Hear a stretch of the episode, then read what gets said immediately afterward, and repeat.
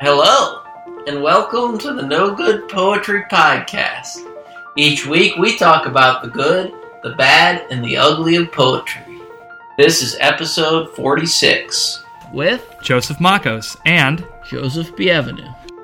This is the good, bad, and the ugly, isn't it? Some ugly shit out there, kids.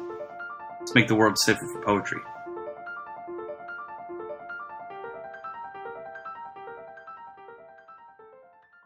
So, uh, it's a couple days after Valentine's Day, and the other Joseph is out of town.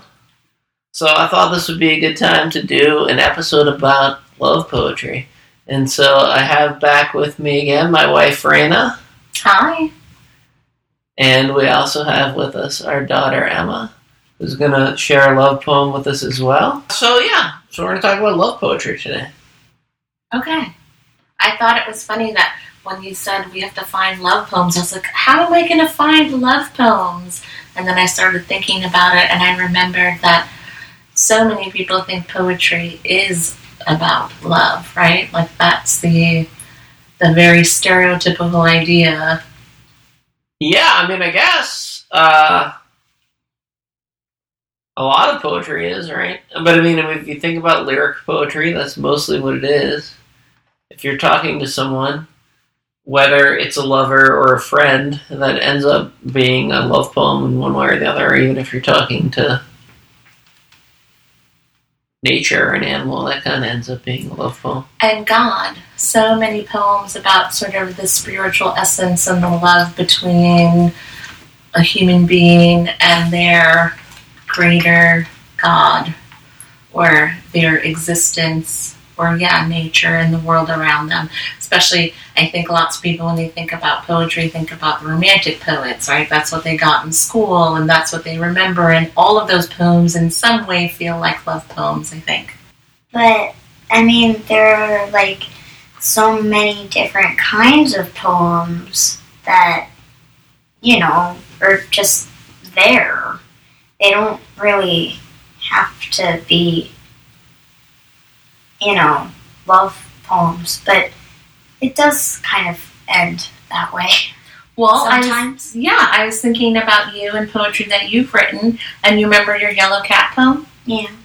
Is that not a love poem? Well, I guess it is, but I love cats anyway, Yeah, I know. so it would be. So that's the whole thing, right? Like we think about my immediate thought about love poetry was poetry to a lover, and but a lover can be so many different types of things. It can be a cat, or it can be the stars, or it can be a moon, Or it can be my mommy. or it can be your mommy. Yeah, and well, I mean, I, I think anytime you're talking directly to Anything. anything, it tends to become a love poem, right? Even if you hate something, if you're talking directly to it, If you're taking the time to do that, it is a love poem, right?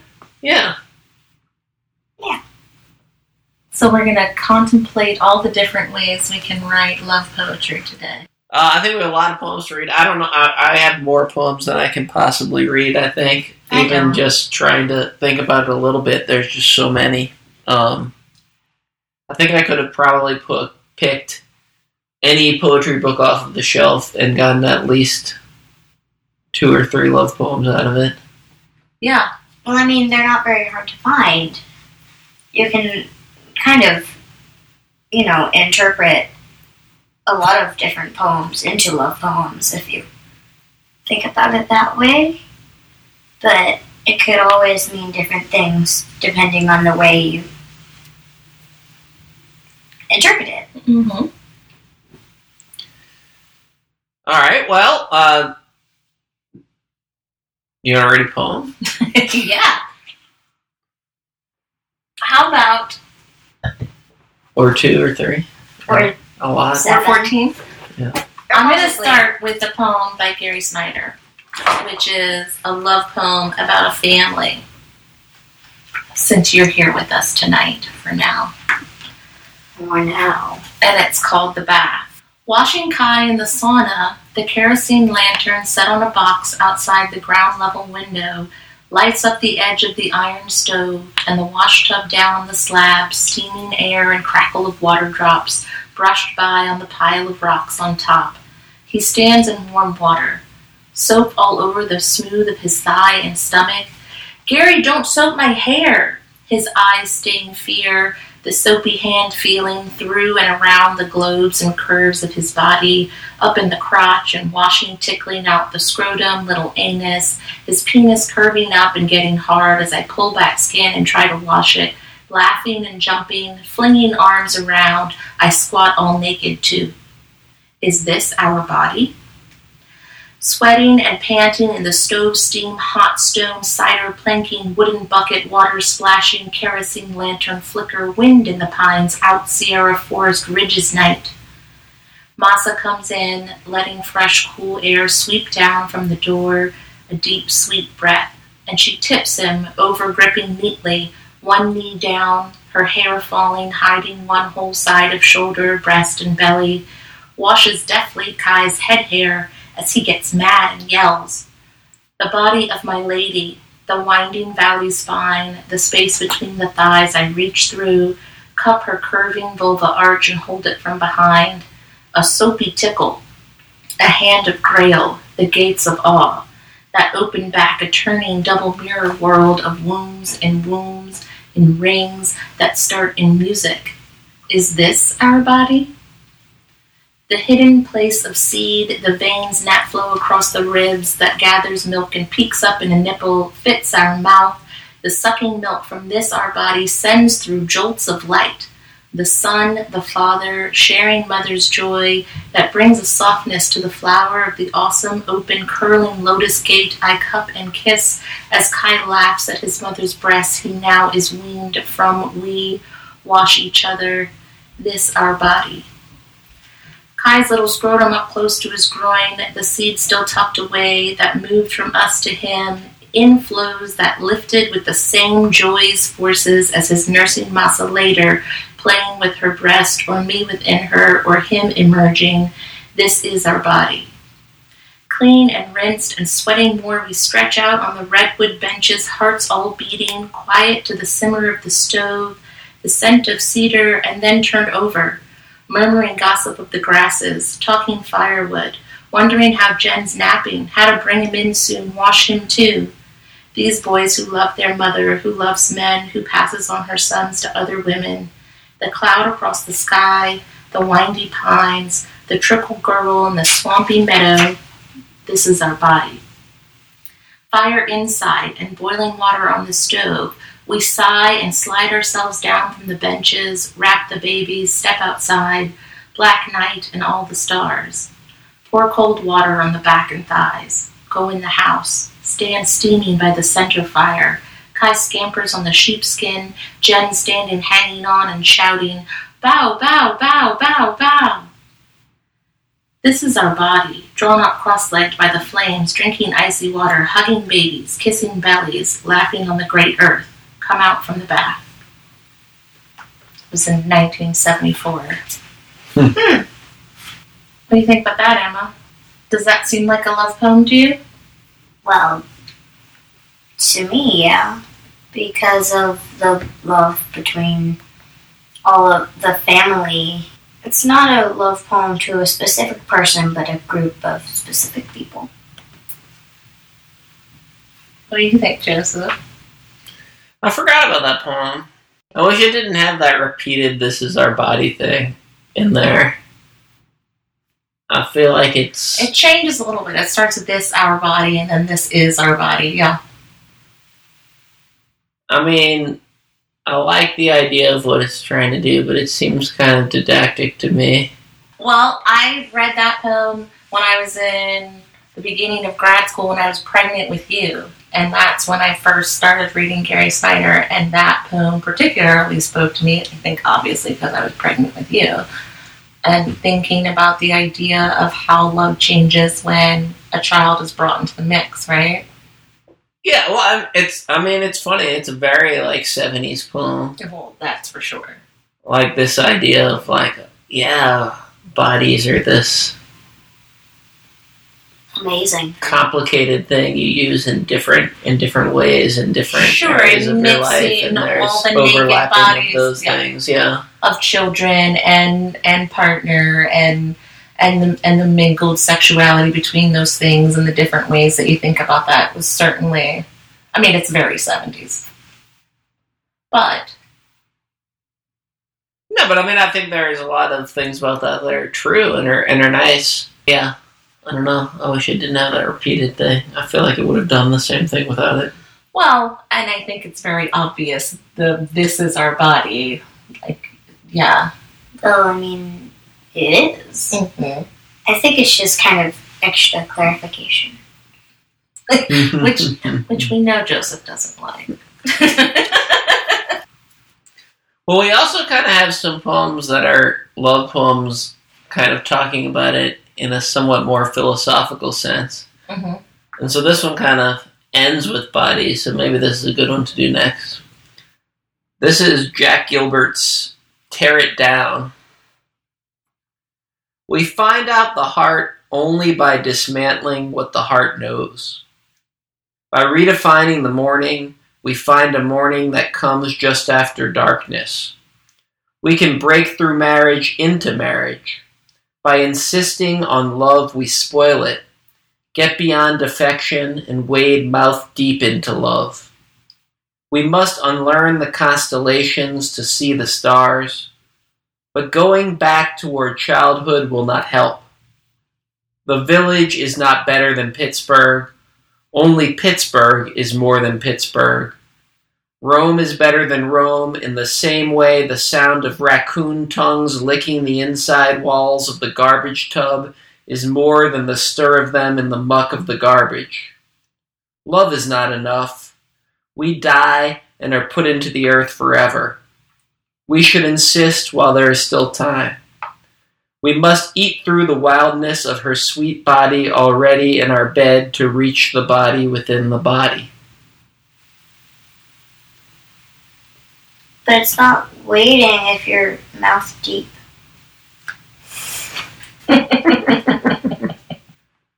Well, but it's talking about what do you think love is? And how do you figure that out, right? I think it's trying to move past sort of the things that we see on TV or we read in books about what love looks like, right?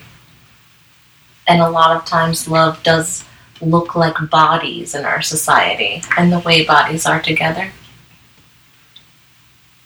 But did listen to did you hear the things he's saying the other parts of it? Like he says, by redefining the morning, we find a morning that comes just after darkness. I feel like that kind of represents the daylight cycle. Well, what do you was that normally how you would define what morning is? No. Well, no, but kind of. it's But that's kind of the idea, right? Like to figure out what anything is, and he's using that to think about how talking about what love is, right? You need to think about it in an entirely different way. Right? The other part, we must unlearn the constellations to see the stars. So, like, instead of looking at the sky and thinking this is how the sky is defined by all the constellations, right? Like the you have to not see. You have to not think about the stars as separate groups and just think about them as individuals. Mm-hmm. yeah. Which is weird because I don't really think that stars are, you know, like I don't think they have the footprint at all. They're just fireballs in the sky. right, but the- it's not saying that the mm. stars are the things that you love, but it's giving a metaphor. Well, when when example. people think about love, are they always thinking about the individual people that they love, or are they thinking about some idea? So think about some of the movies you watch, and when they annoy you, when the boy and the girl, or the girl and the girl, the boy and the boy get together, and and you're like, "Ugh, of course that was going to happen because all these things happened beforehand and it doesn't feel like those two people are together. It feels like it's an idea of what love is supposed to look like. Does that make sense? But I like the raccoon part the best. That's what I like the best too. The raccoon's licking the inside of the and the garbage can. that sound, right? The sound of the raccoon licking the garbage can is more than the idea of the raccoon being in the garbage, right? That's probably the sound. I can't do it. I feel like it would like echo off the sides of the trash. That's a good part. That's a really nice part. Mm-hmm. It stood out to me too. I like raccoons. Well, speaking of marriage, since that poem brought up, I can give another marriage poem. Okay. All right, so this is Denise Levertov. The marriage. You have my attention, which is a tenderness beyond what I may say, and I have your constancy to something beyond myself. The force of your commitment charges us. We live in the sweep of it, taking courage one from the other. I want to speak to you. To whom else should I speak? It is you who make a world to speak of. In your warmth, the fruits ripen, all the apples and pears that grow on the south wall of my head. If you listen, it rains for them, then they drink. If you speak in response, the seeds jump into the ground. Speak or be silent. Your silence will speak to me. Hmm. It's almost doing the opposite of what that poem you just read did. But I feel like it That's almost an anti-love poem. well, it's Denise Levertov, but but I mean, it's a marriage poem. But there's like that's almost marriage as the opposite of love. Well, there's some aspect of that that's that. I mean, there's an aspect of it that's nice, but it's like some. It seems almost about duty or something. it definitely has a lot of the duty idea, the, like the force of your commitment and and my constancy, my attention, your constancy, your commitment. It charges. But us. even the even the the actual image part with the with the fruit on the wall of her head. if you listen, it rains for them, then they drink. So you have, so it's like you have to do this thing, and then I do this thing, or I do this thing, and then you do. Yeah, it thing. seems very dutiful. Mm-hmm. So it's like cause and effect. Mm-hmm. Which is almost well, I don't know. I mean, I guess that's a kind of love, but that's almost anti-love in some ways. Well, anti-love. Well, it's like this. It's like that kind of antiquated idea of which there's some truth to or whatever. Like, but you know, like, well, you're married to someone now. You just need to go through those motions, and that will be love. Play along and you'll love people. Except though, even what that other poem just said, that line, "Love is not enough." So you can't also just have this sort of romantic, your individual star, you're bathing in the bath body. Yeah, Like love is also about those sorts of commitments. What? So you like can't have just like one individual encounter and then that's love. Yeah, I think that's true. Though I don't think everybody would agree with me. Yeah, well, I mean, I don't know. I think there's a lot of things that go into that, but that that Levertov poem is, seems very, uh, very extreme to the end of The procedure of love. yeah, Yeah. Well, this is a short one, and it's almost the opposite of that Levertov one. This is Robert Creeley. The warning for love. I would split open your head and put a candle in behind the eyes. Love is dead in us if we forget the virtues of an amulet in quick surprise. Oh, that was short. That's Wow. Huh.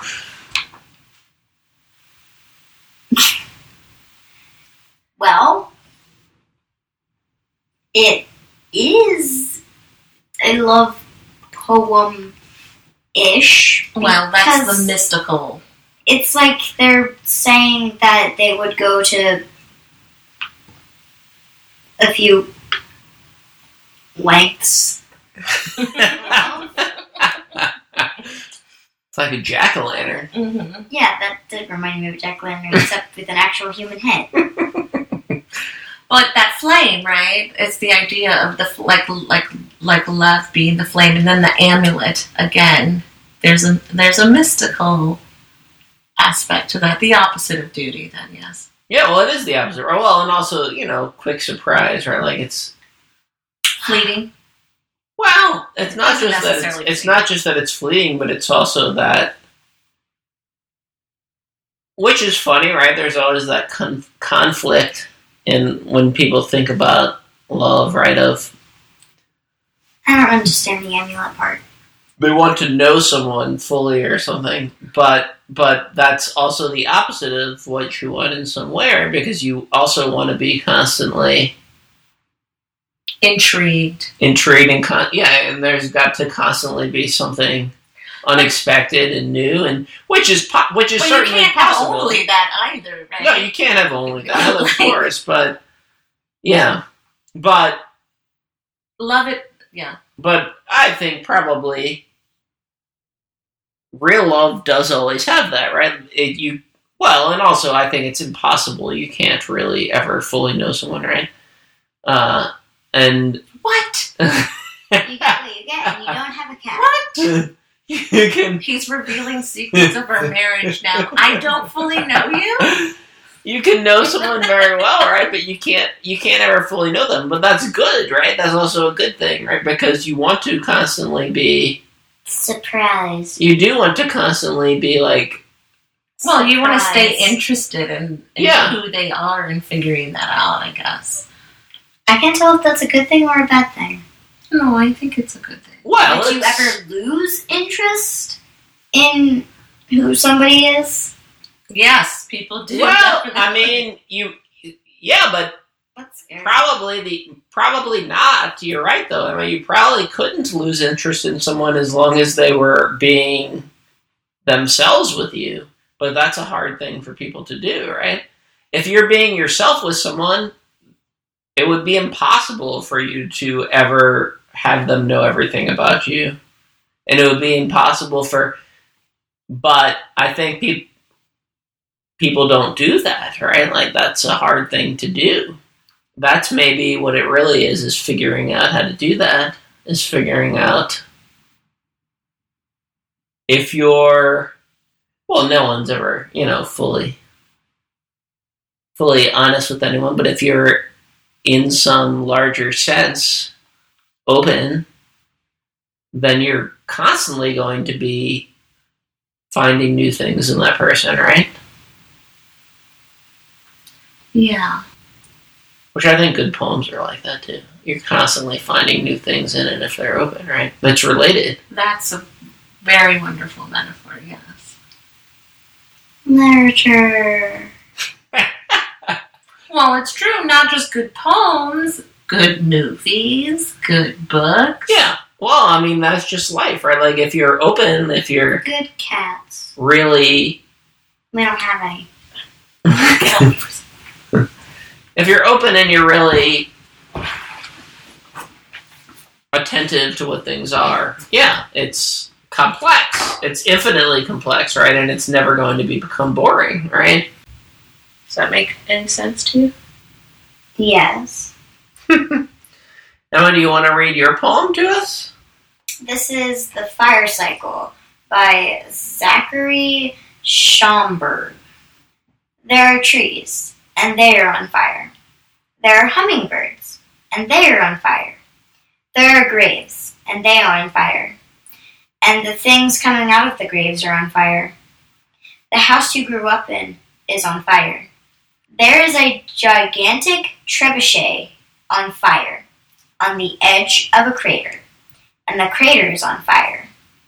There is a complex system of tunnels deep underneath the surface, with only one entrance and one exit, and the entire system is filled with fire. There is a wooden cage we're trapped in, too large to see, and it is on fire. There are jaguars on fire, wolves, spiders, wolf spiders on fire. If there were people, if our fathers were alive, if we had a daughter, fire to the edges, fire in the riverbeds, fire between the mattresses of the bed you were born in, fire in your mother's belly. There was a little boy wearing a fire shirt, holding a baby lamb. There was a little girl in a fire skirt, asking if she can ride the baby lamb like a horse. There is you on top of me, with thighs of fire, while a hot red fog hovers in your hair.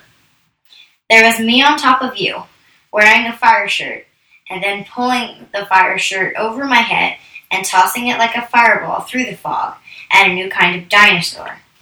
There are meteorites disintegrating in the atmosphere, just a few thousand feet above us, and tiny fireballs are falling down around us, pooling around us, forming a kind of fire lake, which then forms a kind of fire cloud. There is this feeling I get when I'm with you. There is our future house, burning like a star on the hill. There's our dark, sh- flickering shadow. There is my hand on fire and your hand on fire. My body on fire above your body on fire. Our tongues made of ash. We are rocks on a distant and un- uninhabitable planet. We have our whole life ahead of us. Oh. I like that one. I like that one too. Why do you think everything's on fire in that poem? I feel like it represents the love How? because it may be a feeling that the author is feeling when he's loving these things Or person, that person. or person. Well, why fire as an image? Why fire? What does fire do? It burns What does it burn? practically everything. Mm-hmm. In ancient poetry, there's always fire is a very consistent image of love, right? Yeah. So this is so that so like look, this is a poem by Sappho, the ancient Greek poet, and she one probably is considered one of the first love poets, right? And this is this is a short poem. Look at him, just like a god, the man sitting across from you, whoever he is, listening to your close, sweet voice, your irresistible laughter, and yes, it sets my heart racing. One glance at you, and I can't get any words out. My voice cracks. A thin flame runs under my skin. My eyes go blind. My ears ring. A cold sweat pours down my body. I tremble all over, turn paler than grass. Look at me, just a shade from dead. But that flame running running under the skin, or like flame running through bones, is sometimes how that stuff gets translated. Is this almost like stock image of love that goes through ancient poetry. So it's like that feeling you get when you love someone or something. And what did you tell me earlier when I asked you what do you feel when you think about loving mommy or when you're loving mommy? I feel warm Mm-hmm. Where do you feel warm? in my tummy. Mm-hmm. But what is it about fire too? What happens if something burns? I guess it kind of shrivels up, Yeah, so it's dies. it yeah, so it dies or it's destroyed. But then what happens later?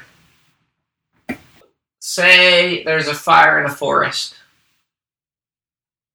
And the fire starts, right? And it consumes everything, right? And it's raging and it's huge and it eats up the entire forest. And then a little time passes and then what happens? Then a bunch of new plants get the chance to grow. Yeah, and I think that's part of the metaphor too, right? And Is that it's too. it's There's something cleansing. it's about yeah, it's about new about new growth, right? About new beginnings of things at the same time, right? It's like, yes, it's. That's why it says we have our whole life ahead of us. Yeah, there's all this fire happening. All these things are burning. Their past is burning, right? Their fears are burning. The wolves and the spiders. Their beds are burning. Their mothers are burning. Their little children selves are burning.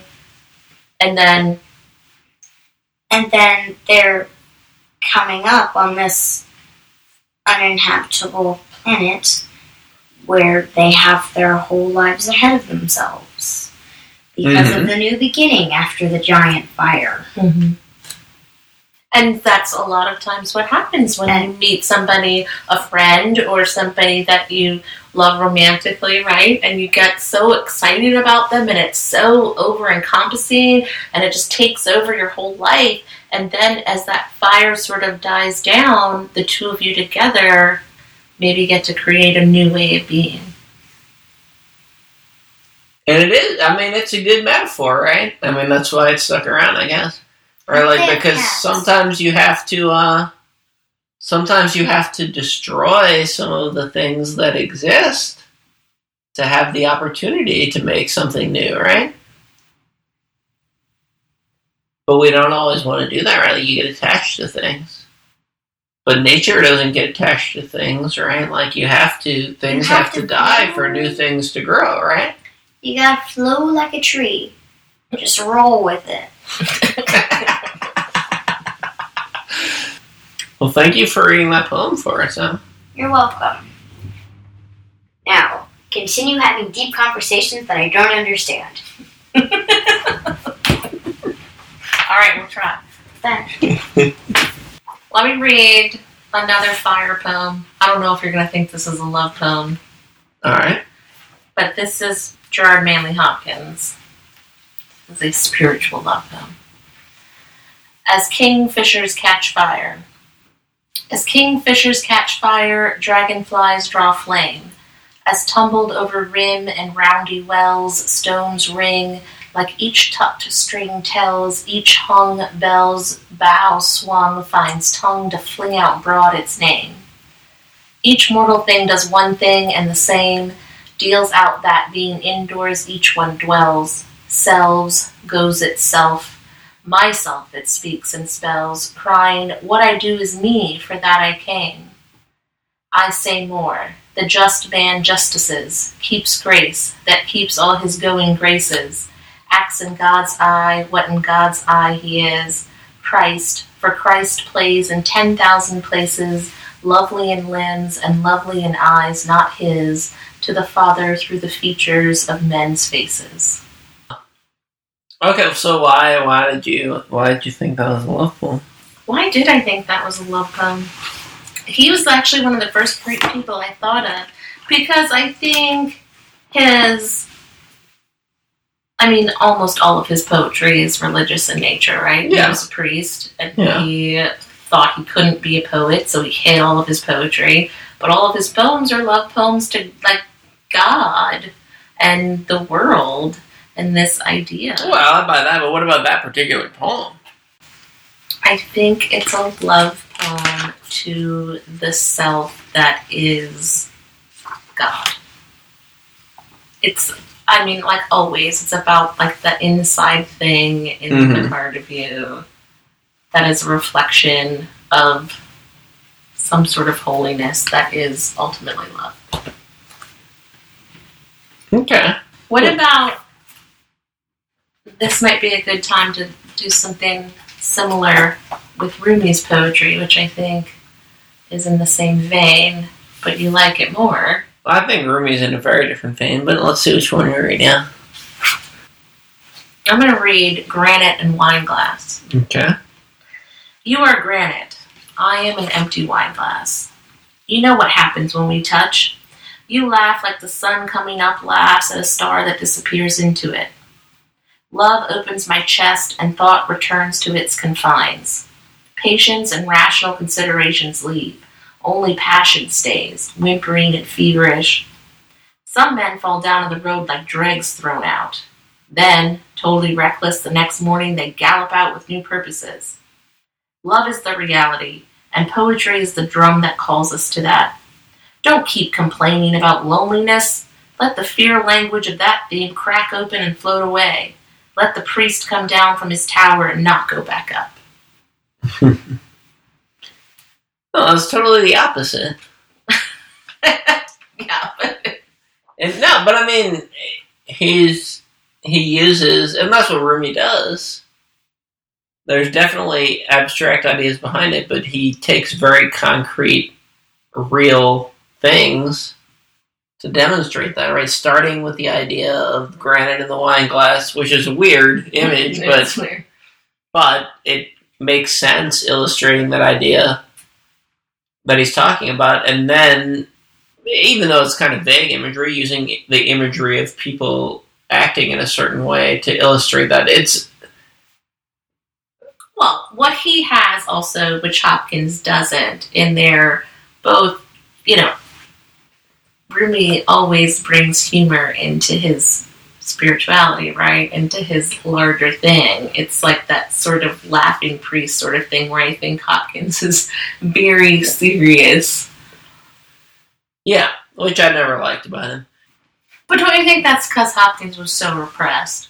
yeah but that makes for some terrible writing i think well i mean i was going to read this one because i i think it kind of sort of related to the fire idea but we got away from that Mm, sorry. there's no fire in it at all Okay. But this might be my favorite love poem, even though it's sort of an anti-love poem in some ways. But No, imagine that.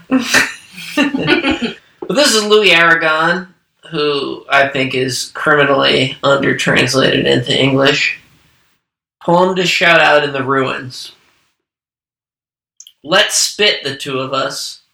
Let's spit on what we loved, on what we loved, the two of us. Yes, because this poem, The Two of Us, is a waltz, and I imagine what is dark and incomparable passing between us like a dialogue of mirrors abandoned in a baggage claim somewhere, say Foligno or Bourboule in the Auvergne. Certain names are charged with a distant thunder. Yes, let's spit the two of us on these immense landscapes where little rented cars cruise by. Yes, because something must still, something reconcile us. Yes, let's spit, the two of us. It's a waltz, a kind of convenient sob. Let's spit, let's spit tiny automobiles. Let's spit, that's an order. A waltz of mirrors, a dialogue and a void. Listen to these immense landscapes where the wind cries over what we loved. One of them is a horse leaning its elbow on the earth. The other is a dead man shaking out linen. The other, the trail of your footprints. I remember a deserted village on the shoulder of a scorched mountain. I remember your shoulder. I remember your elbow, your linen, your footprints. I remember a town where there was no horse. I remember your look, which scorched my deserted heart. A dead Mazeppa whom a horse carries away, like that day on the mountain Drunkenness sped my run through the martyred oaks, which bled prophetically while daylight fell mute over the blue trucks. I remember so many things. So many evenings, rooms, walks, rages, so many stops in worthless places, where in spite of everything, the spirit of mystery rose up, like the cry of a blind child in a remote train depot. So I'm speaking of the past. Go ahead and laugh at the sound of my words if you feel that way. He loved and was and came and caressed and waited and kept watch on the stairs which creaked. Oh, violence, violence, I'm a haunted man, and waited and waited. Bottomless wells, I thought I should die waiting. Silence sharpened pencils in the street. A coughing taxi drove off to die in the dark, and waited and waited.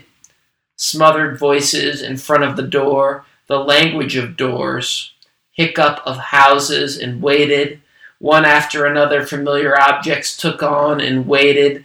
The ghost like look and waited of convicts and waited and waited. Goddamn, escaped from a prism of half light, and suddenly, no, stupid, no, idiot. The shoe crushed the nap of the rug. I barely returned and loved, loved, loved but you cannot know how much. And love that's in the past, love, love, love, love, loved. Oh, violence. It's nothing but a joke to those who talk of love as if it were the story of a fling. Shit on all that pretense.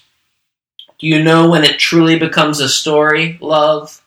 You know when every breath turns into a tragedy, when even the day's colors are laughable, air a shadow in shade, a name thrown out that everything burns, and you know deep down that everything burns, and you say, Let everything burn.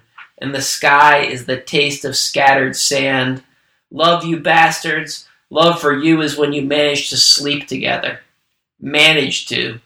And afterwards, ha ha, all of love is in that. And afterwards, we manage to speak of what it is to sleep together for years.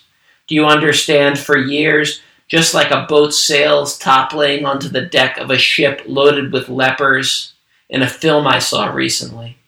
One by one, the white rose dies like the red rose. What is it then that stirs me up to such a pitch in these last words?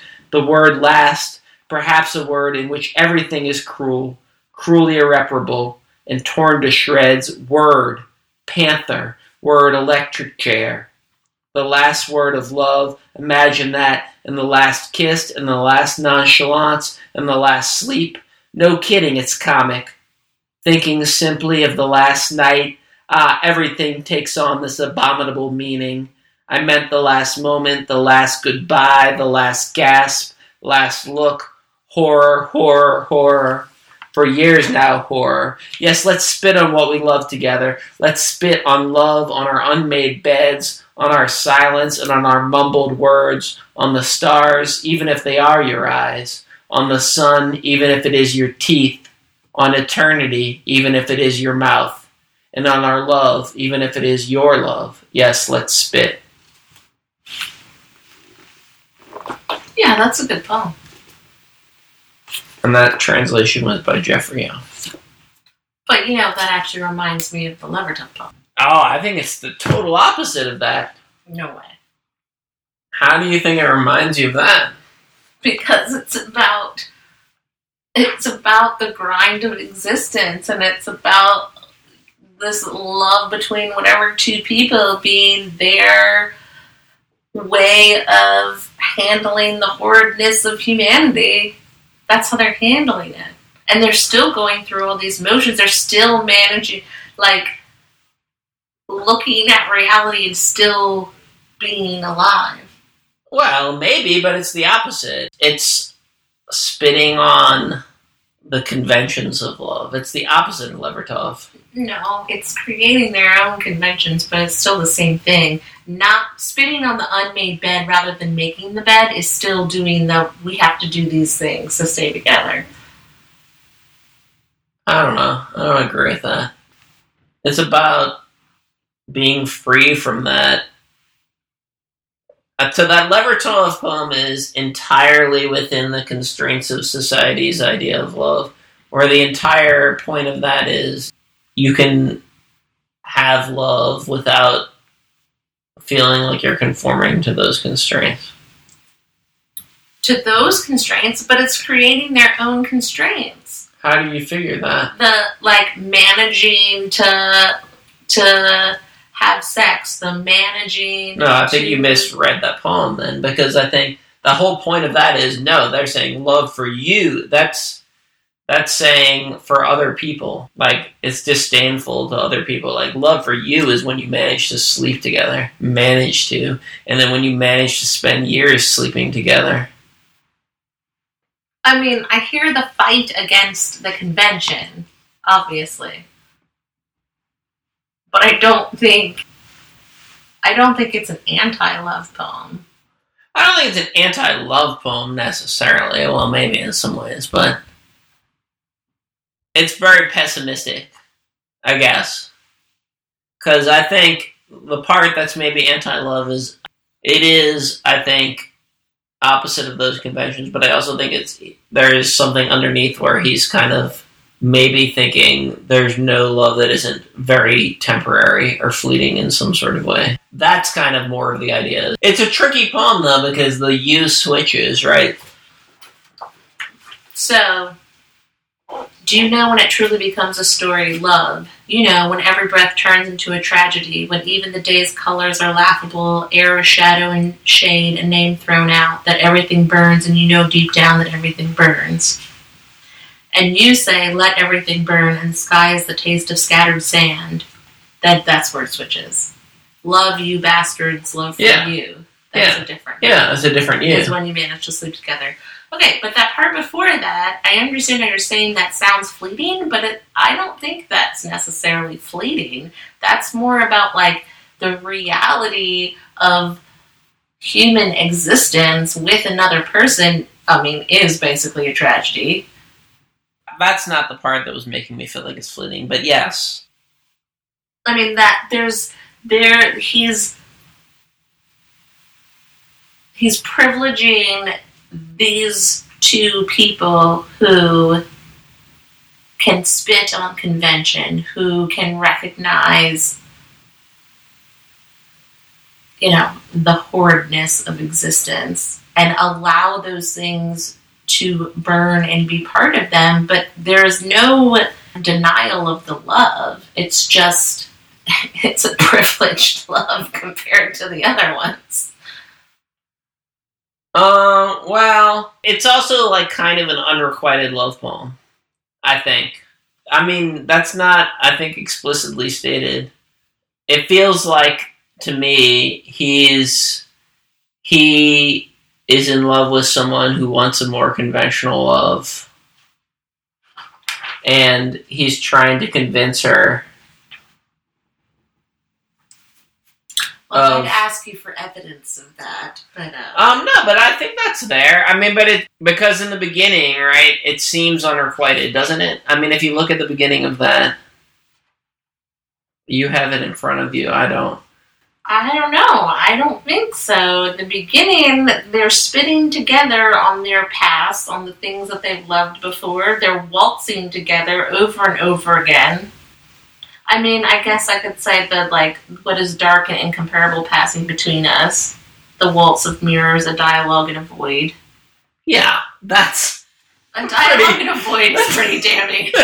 that seems like that's what it's. That's Listen to these immense landscapes where the wind cries over what we loved, but it's about what we loved. yeah. It seems like that seems like it's describing a situation where you have two people who are in love, but one of them wants something conventional, and the speaker wants something unconventional and is trying to talk her into a more inconven- unconventional love. So the title, "Poem to Shout in the Ruins." I mean, I guess I can. It could be the ruins of their love affair, but Or it could me, be, mean at the ruins of like yeah. Well, it's humanity, I think it is. But I think it's both of those things, right? It's like this. and maybe because This of is like- humanity, love can't. Actually this is his this is his last ditch attempt of like okay let's continue this love but you don't want to do that because you want to have this conventional love And so, this is your favorite love poem, husband.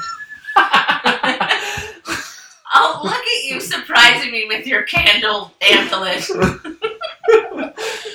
well no not that well not not that i necessarily although i think i do identify with it in some extent and you probably do as well. Not not our relationship but i mean i think we have both probably had that experience.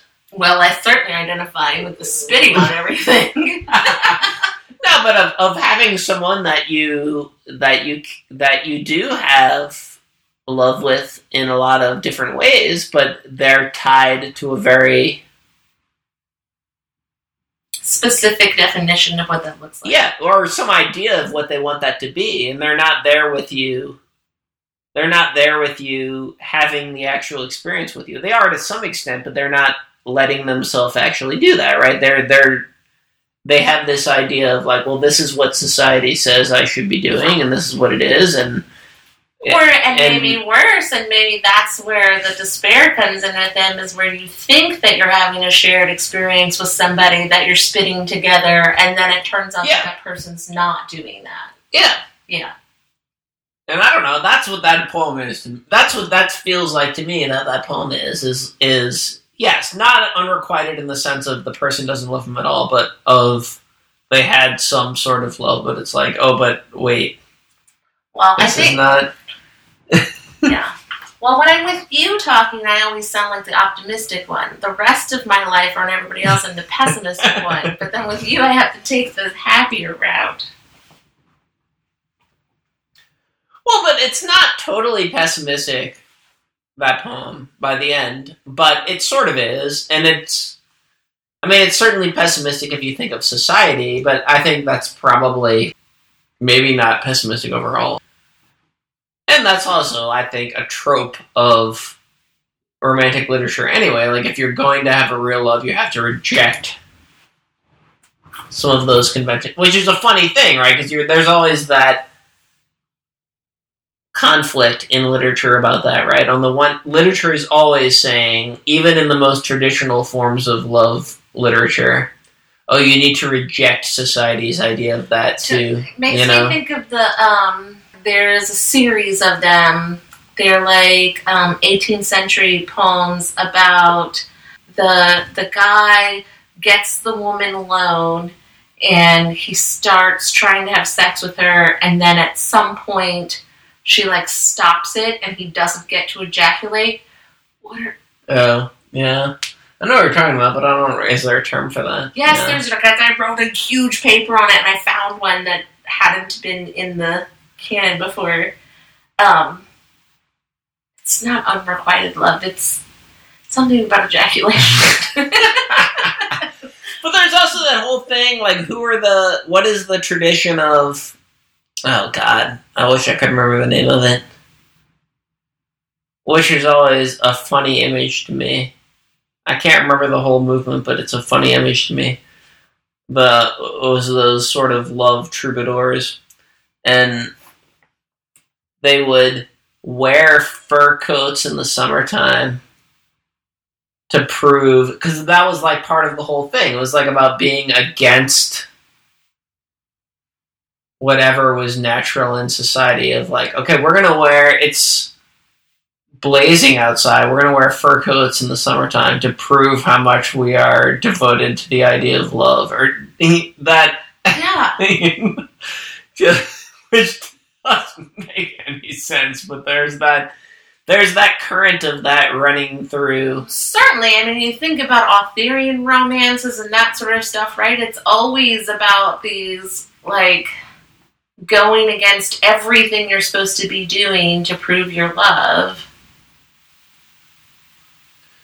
And I mean, I don't think that's necessarily what's going on with the Louis Aragon poem here, but I think that's part of it, right? But it, it's there is a little teenageness of it all is of going against.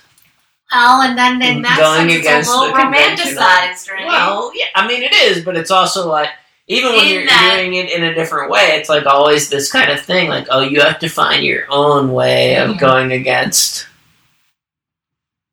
the society of your time to show that that might be ritualistic more than it is something but real. But don't you think that every couple feels like they're doing that? I'm okay, not every couple, but a lot of people are like, oh, I mean, because he he does privilege this particular relationship over others, and that's Well, what people I mean- always say, like, oh, but we're doing it different. Oh, but we're being unconventional. yes, I don't know. I mean, I think it's. I think I don't feel like you seem to think that it's privileging their own. I don't feel like that at all in that poem. I feel like it's. I mean, to some extent, sure, but it's in a. I think it's in a way that's inclusive. It's in the same way, like if you're listening to a a rock song or something that tries to make it feel like that way. It's not really about them. They're, in fact, I think the whole point, like the whole point of that poem, is to try to make the people who are reading it feel like they're part of that too. But, but I also think yes. Okay, but then what convention are you going? No, with? but I mean, I think it is. But well, yeah, but that's the funny thing about it. Like you're falling into a convention at the same time as you're going against it. But then there's other things. That's what I said at the beginning. But at the, but the other but like that poem does have a lot of things outside of what the poem's saying that are formally very that are like pretty shocking even today, much much less at the time period. The some of that repetition and some of the I mean and and as far as using the modern technology of the time, like let's spit tiny automobiles, let's Sure. spit Yeah, but That's that's, the pretty great, time you right know? now is like, let's spit on our cell phones. No, it's not though, because it's more. Well, I mean, yes, in some ways, no, but it's not. But but that's the difference too, though, and that's a linguistically important difference. Like he's not let's saying he's not saying let's spit on automobiles. He's saying let's spit Spit. automobiles. Like you're spitting them out, Mm-hmm. and that's a different thing. I mean, I think there's really interesting That's things true. in that. That's true. Um, the, the it's a command. Let's spit. Well, it even says that's command. Well, and also, and like the shifting of the you is pretty nice. Like the shifting to like, and yeah, you, you bastards, you.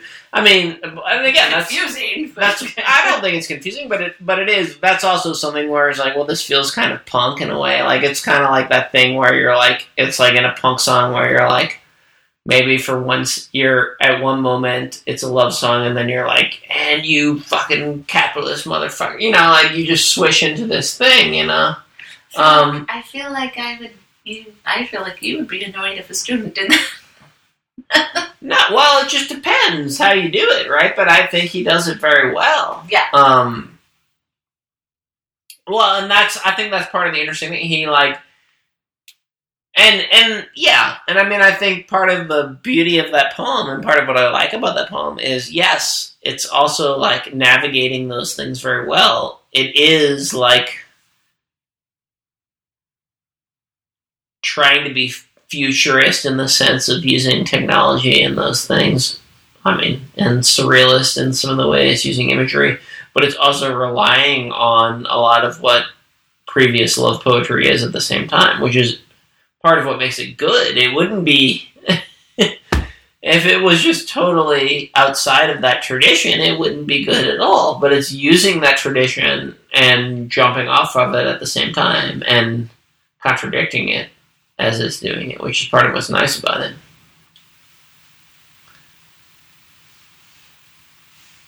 And the asides are nice. Let's spit the two of us. It's a waltz. Like that's a you know like having the little asides in there are nice. It's it's just a really. I just really like that poem a lot. I like Lou Aragon a lot.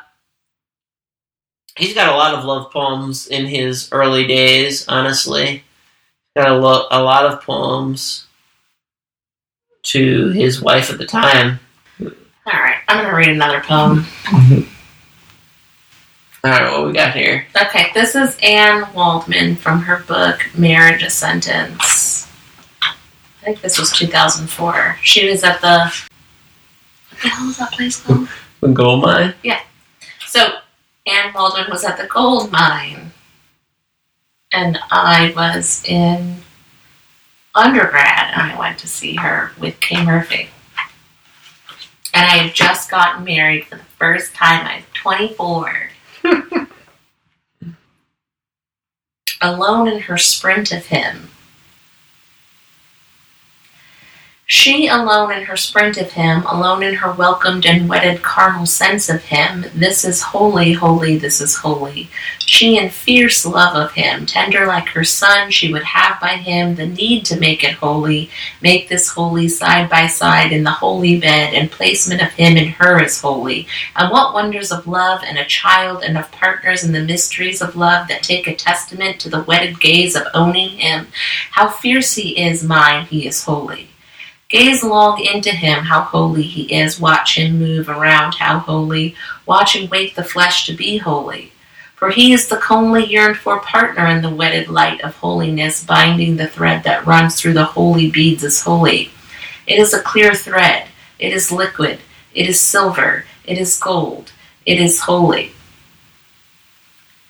So you can imagine why my marriage didn't last if this was what I was reading when we were. Well, that's an anti-love poem. that is an anti-love poem. yeah. But it's partnered, like everything in this book, with another poem. So there's the prose poems, and then the other side there's Okay. Yeah. thin skinned. The world may be shaped as nourished, like flowers nourished inside the world named as people nourished. Two of them. The way snakes leave their skins behind, two of them are people, and they might long hours being people, think on this becoming other than what they were once, and dress as other snake skins, and let them as couple be spared their original skin, which was young, thin, tender, and be as metaphors representing themselves to themselves, beyond themselves, in the house of themselves. A single rose might stand in for this couple, shed a petal, disappear. That's pretty abstract to me. I don't know that I like that one. That feels like someone with some psychological blockage to me. why? Why psychological blockage? Just the way that's written, I don't know. I mean, that's like someone talking about themselves in the third person. Do you think that that's the setup of this? Is that the the female speaker in the first poem, and then that's like her poem about what she's doing, or something like that? That'd be a generous way of interpreting it. Uh, I still don't know if I would like that if that's what it is. I mean, I could kind of that first one. It's like okay, that's a pretty anti-love poem. That's fine. I don't know that that second one felt very. I don't know. That makes me dislike the first poem to some extent. It makes me feel like that's her writing about herself in a way that's what dishonest? not dishonest necessarily, but that's not that she hasn't done the work she needs to do to write about the subject she's trying to write about. Mm. So it says that this book is based on the traditional form of the haibun. Well, I don't really give a shit about that. That doesn't matter one way or the other. I'm just Yeah, well, in which yeah, a prose-like poem is coupled with a condensed lyric poem of the same theme. yeah, well, that just further Bothers you? that further makes me feel like someone obfuscating their personal experience that they're trying to write about. Right? Mm. Uh, I don't know. That's hard, right? I mean, you got to write about your yourself to some extent, but like you have to figure out, and to some extent, you're always gonna veil that to some to some extent. I mean, you can't help but do that, but to veil it in a way that is intuitive and understanding of what you don't understand, even while you're doing it, is better. Where that feels like trying to force. That's why I really dislike that one. Like trying to force a universal. Trying to force your experience into some kind of like aphorism. Yeah.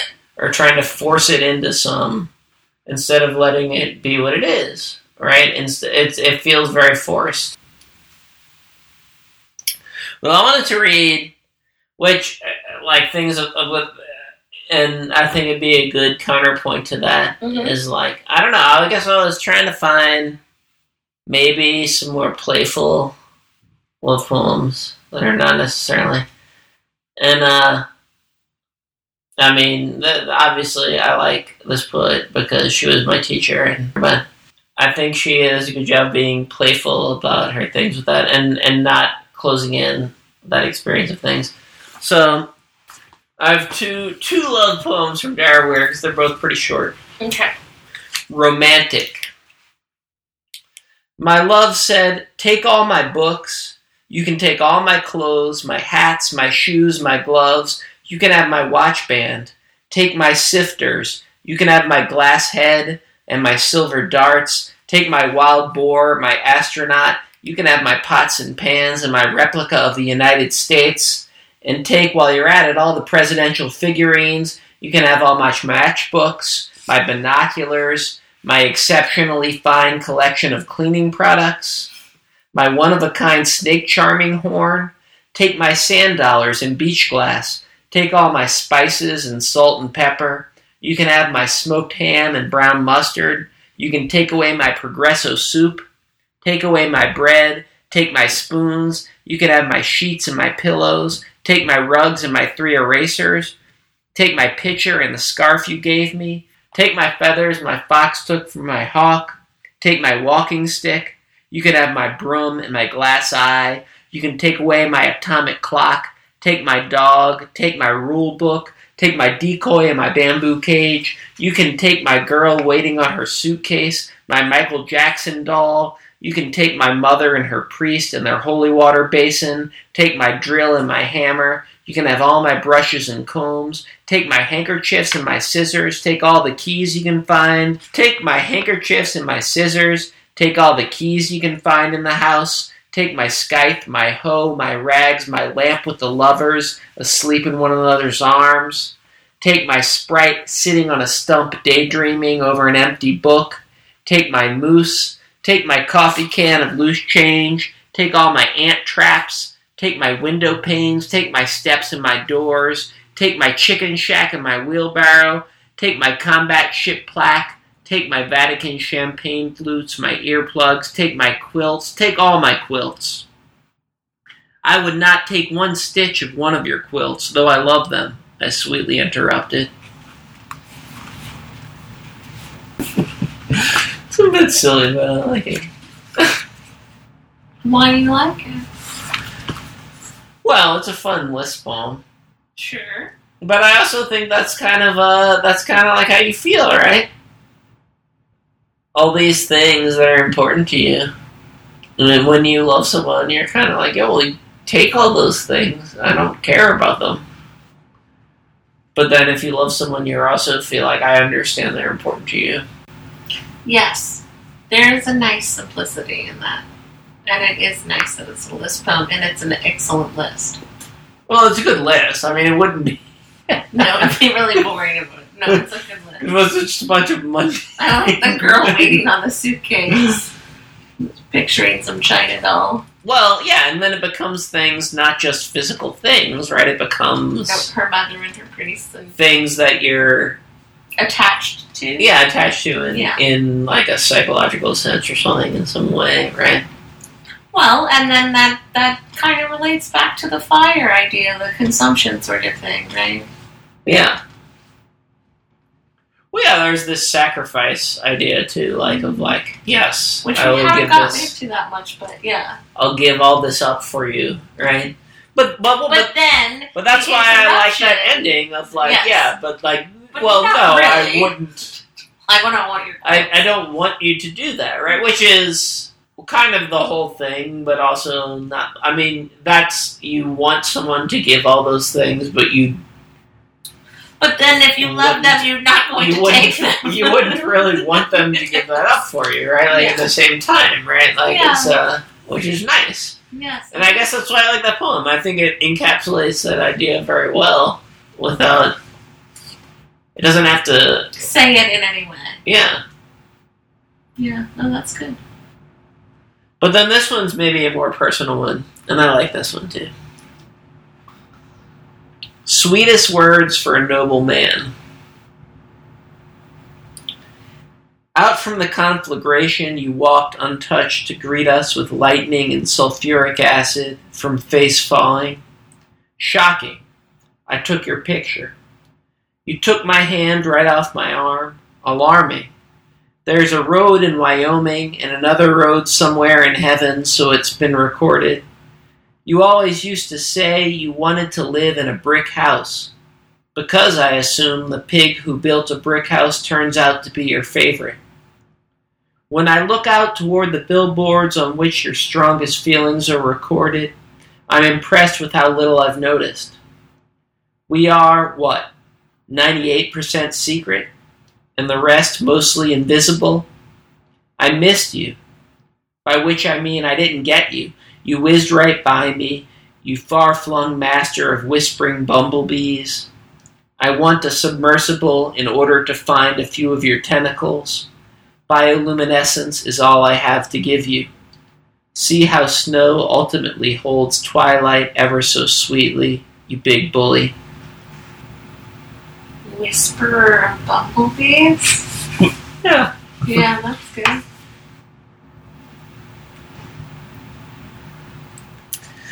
But that's nice too, right? Well, and I guess that kind of is like the Creeley thing too. That kind of idea of however long you know someone, there's things you understand, but there's, you know, that whole like, well, 98% secret, right? Like, yeah, Yeah. there's all these things you never get.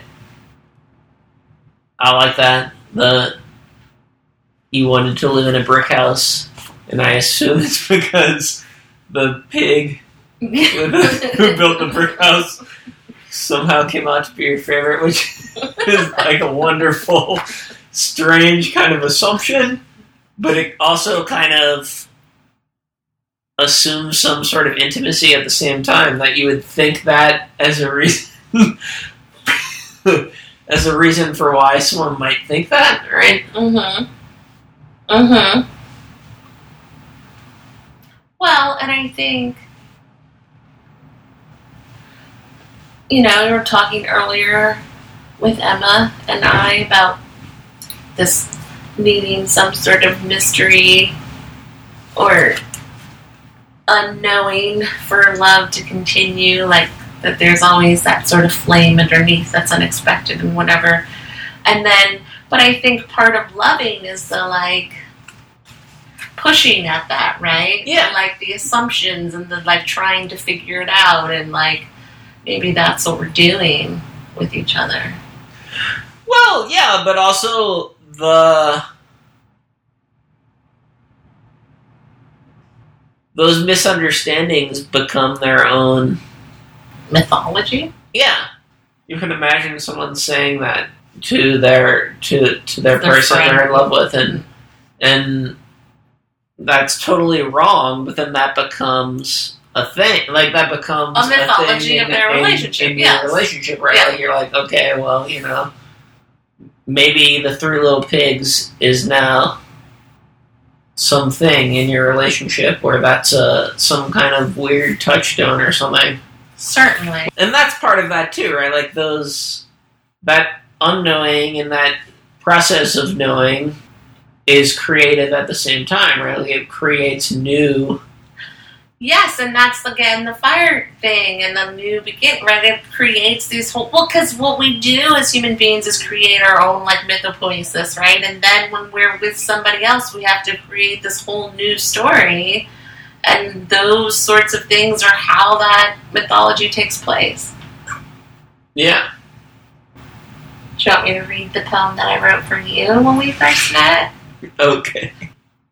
Okay, so I wrote this poem for you, I think in early 2014. So we'd probably been dating like five months or something.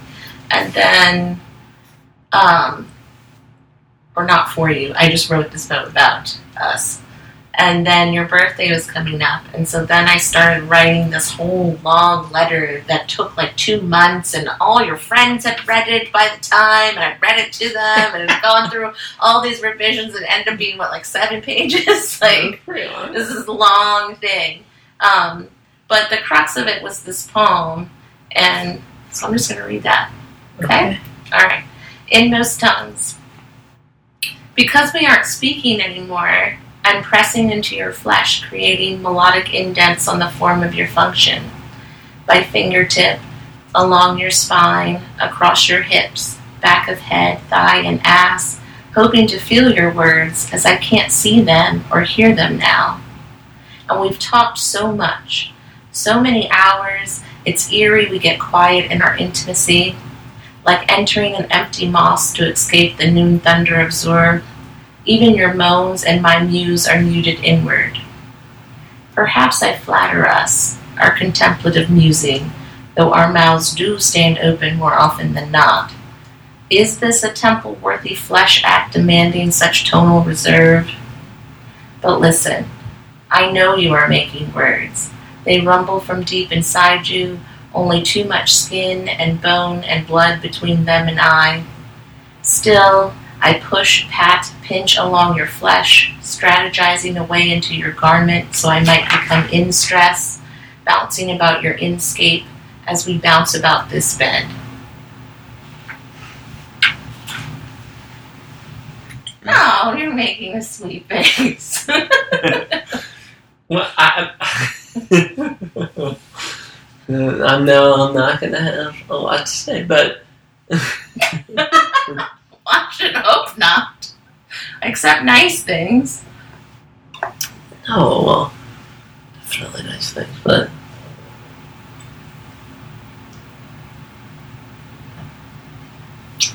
There you go, listeners. We finally got Moose to shut up. well, I haven't had uh, that might be the only poem I've ever had written to me. Well, I was saying the other day that was pretty damn bold of me to write the poet a poem like five months after we met, huh? Mm-hmm. That must have been a surprising candle flicker. I was like, damn, that was good. No wonder we got married. I don't think I could do that now. No. I mean, isn't that interesting? I mean, I think that was in a consuming time where I was Yeah. bolder Yeah. and felt, you know what I mean? yeah. That is a love thing, I think. Yeah. Or an in so. love thing, right? But it's a funny thing, right? Well, and, and I'm, you know, listening to it on the other end to have someone, those images and those things have particular meanings to me that, well, and also to see, like, your vision of them, which some of it is shared with mine, but some of it is is different from mine. To Surely. see that is, Yeah. you know,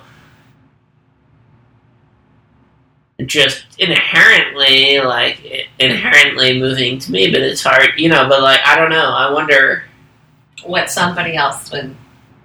but that's maybe love poems have that more than any other kinds of poems do because they are they're always containing something very private that is maybe couched in something else but is not hidden from the fact that it's private even if you don't understand all of it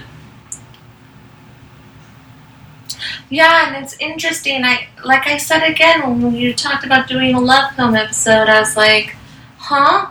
Poems are about love? Where am I going to find that? Which just seems ridiculous to me five minutes after I said that, right? I mean, I still have such a whole stack of books over here. I could read another. But I think I've spent so many years now thinking about poetry in different ways than love poems, which I feel like was the earliest way I thought about poetry. Yeah. You know what I mean? Well, you were saying you were going to read that poem, and I was trying to think, like, what's the last love poem I've written? And I don't think I've written a love poem since I was in my 20s. No, you certainly haven't written one to me. Well, I think there's a certain, like, development of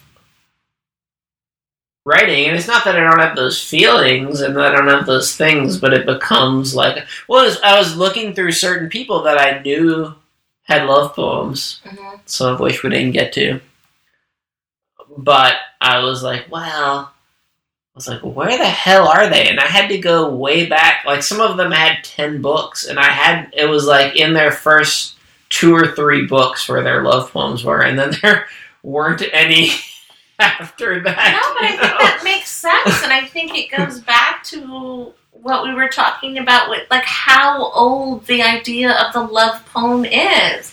Like, like that it's it's this sort of foundational space. Well, and I mean, and maybe it is also how you define a love poem, right? Because I think maybe if you would define a love poem more broadly, I could find love poems in their later books. Surely, but But if you're looking for the, about in that if you're sense looking for like that a classic to a idea, yeah, a poem Yeah. to a lover, that's more earlier in Mhm. people's Mm-hmm. career. Because I think it has a sense of like, well, yeah. I mean, it's like, well, there is this sense of uncertainty or like, like, and you were saying like, well, you wrote that when it was early on in our relationship, right? Like, you wouldn't write that now, which I don't. Well, if I did write that now, it'd be a very different. It'd be a different poem, right? It would be a different. um There's some aspect of that where there's there's uh which is not the only kind of love, but there's like, but that's so much of how we think about love, I guess, is there's this uncertainty and this kind of feverishness. yeah, Yeah. And, you know, the whole thing that went along with that was like all that talk about like Denise Levertov's creating poetry like from Poet in the World and this idea of like it being music inside of you. I mean, so many of the things that came out of these love poems, this idea of music, the idea of burning, the idea of like something inside that's bubbling over like a poem and then like the poem like spurts out like ejaculation like it's just like yeah. Well, and I wonder where the space is for, and it definitely exists. And actually, there's this one poem I was trying to find. I think there is a place for love poems that are some different kind of more mature love poems. So, I mean, I, I think it's hard to find poems like that. But this Tony Hoagland poem has always kind of stuck with me. Although there's some aspects of the negative kind of marriage thing, like the Levertov. But I still think it's a nice poem. okay Wind chime. She goes out to hang the wind chime in her nightie and her work boots. It's 6:30 in the morning, and she's standing on the plastic ice chest, tiptoe to reach the crossbeam of the porch. Wind chime in her left hand, hammer in her right, the nail gripped tight between her teeth. But nothing happens next because she's trying to figure out how to swish number one with number three. She must have been standing in the kitchen, coffee in her hand, asleep when she heard it, the wind blowing through the sound the wind chime wasn't making because it wasn't there. No one, including me, especially anymore, believes till death do us part. But I can see what I would miss in leaving the way her ankles go into the work boots as she stands upon the ice chest, the problem scrunched into her forehead, the little kissable mouth with the nail in it. the her hearing the wind chime that's not wind chiming is probably the best part and i guess that's where you still see some sort of magic Well, and the nail in the mouth well the kissable mouth is well, I mean the whole image is kind of nice, right? And that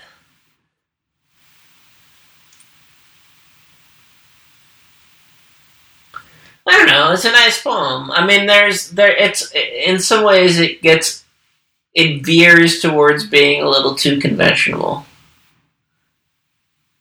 with those ideas of marriage.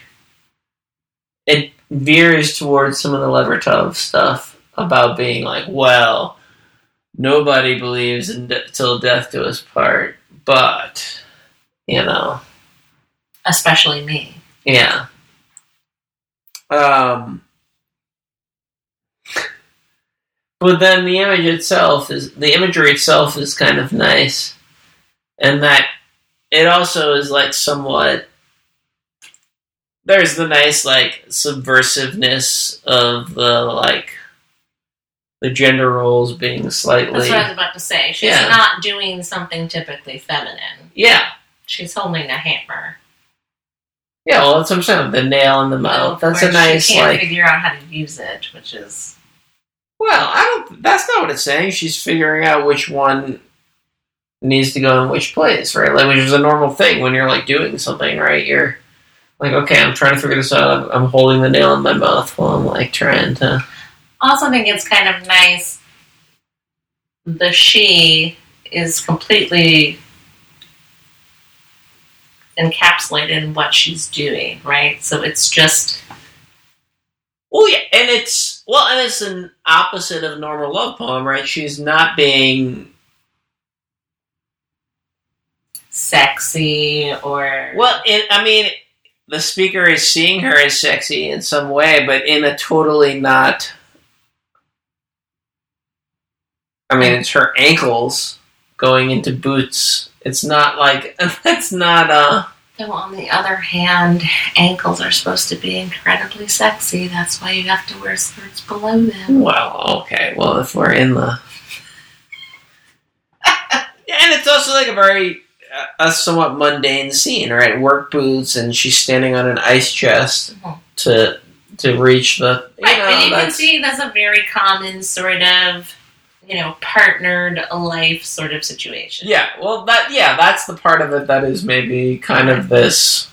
They've obviously spent a number of years together if she's just wearing work boots and having a nail in her mouth and like trying to figure out how to put the wind chime up, right? But that's part of what's nice about it. At the same time, I mean, Yeah, no, I agree.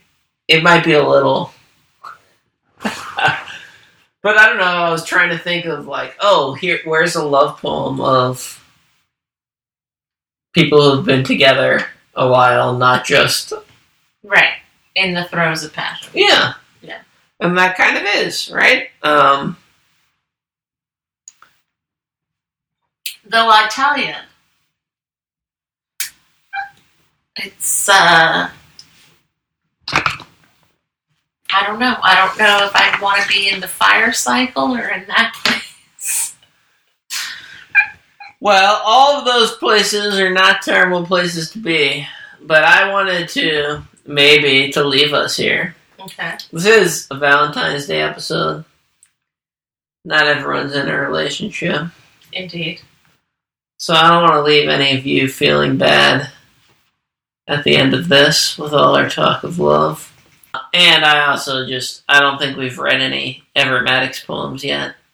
His love poems are the total opposite. It's unrequited love to the extreme.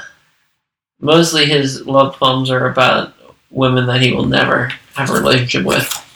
So one is about that in a very imagistic sort of way, and the other is just a funny one. So this is the maybe more straightforward one. To the girl I love from an office window. I can see you from my office window every Wednesday morning when you cross the street to check your mail and come out, started home again. All winter, when the tall trees were just leafless poles, I watched you walk to the corner, hollered once, and waved. A window's not much place to talk. Late in March it snowed, and you struggled by in that pink coat you wear, your face red in the cold. A few flakes whirled up and hit your hair. I asked you out in April. Of course, you were tied up. Now, first of May, the trees are too heavy with green to let me watch you long, to let you stay in sight. Today you yank from a shrub a handful of leaves, some seasonal scheme. I watch you first, then just your legs, till the tall trees hide you deep as a dream. So that's, you know, kind of a typical love from afar, unrequited love poem. Which I think is the whole genre onto itself, right? Like, I mean, that's a thing. But Everett was smart enough to know that that was a bit of a genre. So here's another poem of him kind of taking the Mickey out of that. No, you don't like that. Taking the Mickey out of it? What would you say? I have no idea what that means. Uh, you know, making fun of it. I know bit. what you're trying to say. I didn't know that was the saying. It is, yeah. Okay. Me and the dog and the bone of love. Well, I woke up on the sidewalk next to a dog. Inadvertently, I assure you. And the dog said, What's the problem, pal? And I said, Unrequited love. And the dog said, Pretty? And I said, Pretty as moonshine through a broken bottle. The dog said, Sounds serious. Where's she at? I said, Across the street. The dog said, Long way. And I said in my best graduate school idiom, An unbridgeable gulf. Dog said, Well, want a bone? And I said, I got a bone on. The dog said, No, man, I meant to gnaw on. And I said, Well, dog, considering the encroachment of a solid black sky unrelieved by her smile, don't mind if I do. Aww. That's funny. Yeah, that's a nice one. That's a good one. Well, I think we covered a lot of ground on love poems, although I feel like I could have read another. We could do seven more episodes on love poems. Come on. I can't believe I didn't read any Catullus poems or any. uh There's so many good, good, good poems to read, or any um, Frank O'Hara poems for that matter. Maybe next year's Valentine's episode Round two. we'll hit some of those. Well, thank you, Marina, for joining me for another episode. Oh, thank you That for was fun. having me. Well, that's fun.